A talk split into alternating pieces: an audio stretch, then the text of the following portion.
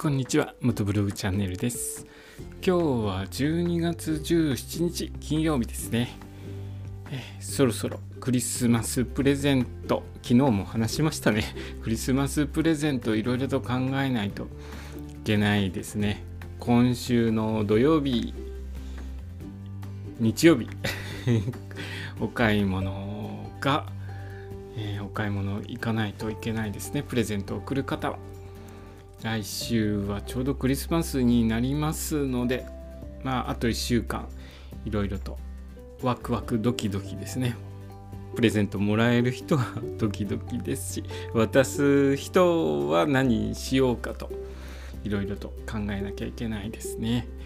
クリスマス欲しいものをいただける人はいいですね。なかなか僕、子供の頃欲しいものをだいぶ違うものをプレゼントされて、あんまりクリスマスプレゼントってなんていうのかな、そんなに期待してなかったんですよね。皆さんは期待通りのプレゼントもらえるといいですね。バイクの話題なんですけれども、昨日 ETC の話をしましたね。 ETC、来年になるとだいぶ首都高速道路 ETC 専用の料金所になりますよという話をしました。34カ所だったかな、34カ所の料金所が新たに ETC 専用になってしまうので、 ETC の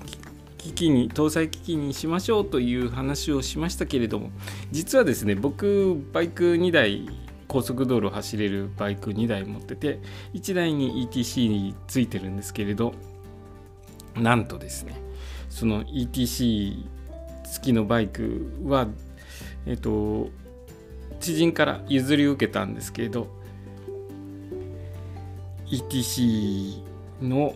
登録情報っていうんですかね、ETC の機械ってナンバーとか、そのバイクの登録情報っていうのを機体本体の方に書き込んでるらしいんですよね。僕あんまりその辺詳しくなくて、そのまま使ってたんですよ。で、前のオーナーさんに連絡したら、いや書き換えなくても大丈夫ですよみたいな話をしていて、いいかなと思って、知ってる中なのでそのまま使ってたんですよね。で、先月だったかな、先月ツーリングプラン、バイクのツーリングプランっていうのを発売されまして、期間というか区間内であれば定額料金で乗り放題で走れますよっていうプランを使って栃木県の道の駅に行ったんですよ。で、いろいろと楽しんで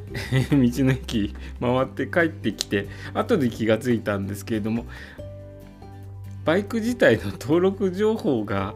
僕になってないと、もしかしたらこのツーリングプランって使えないんじゃないのということで、慌てましていろいろ調べたんですよね。そしたらちょっとぼやっとした情報しかなくって、基本的にはその情報が、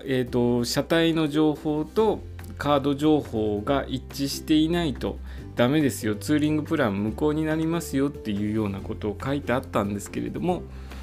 レンタ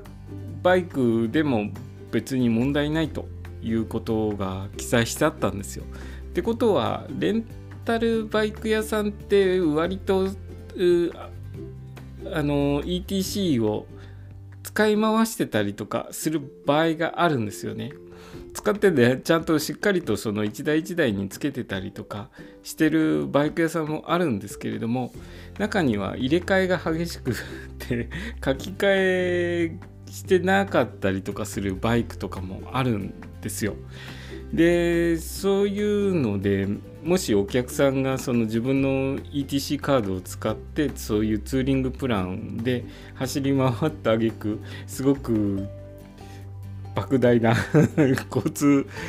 料金を請求されるっていうことになるとトラブルになるだろうなと思って、多分ですよ、家庭として登録情報を書き換えてなくても、僕の ETC カードの方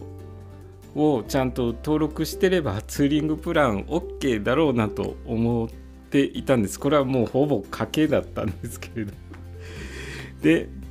その結果、12月に入りましてその結果が分かったんですけれども、ちょっと今日はお時間になってしまったので、そのどうなったかという話はまた明日させていただきますね。今日の放送もお聞きくださりありがとうございました。それではまた明日。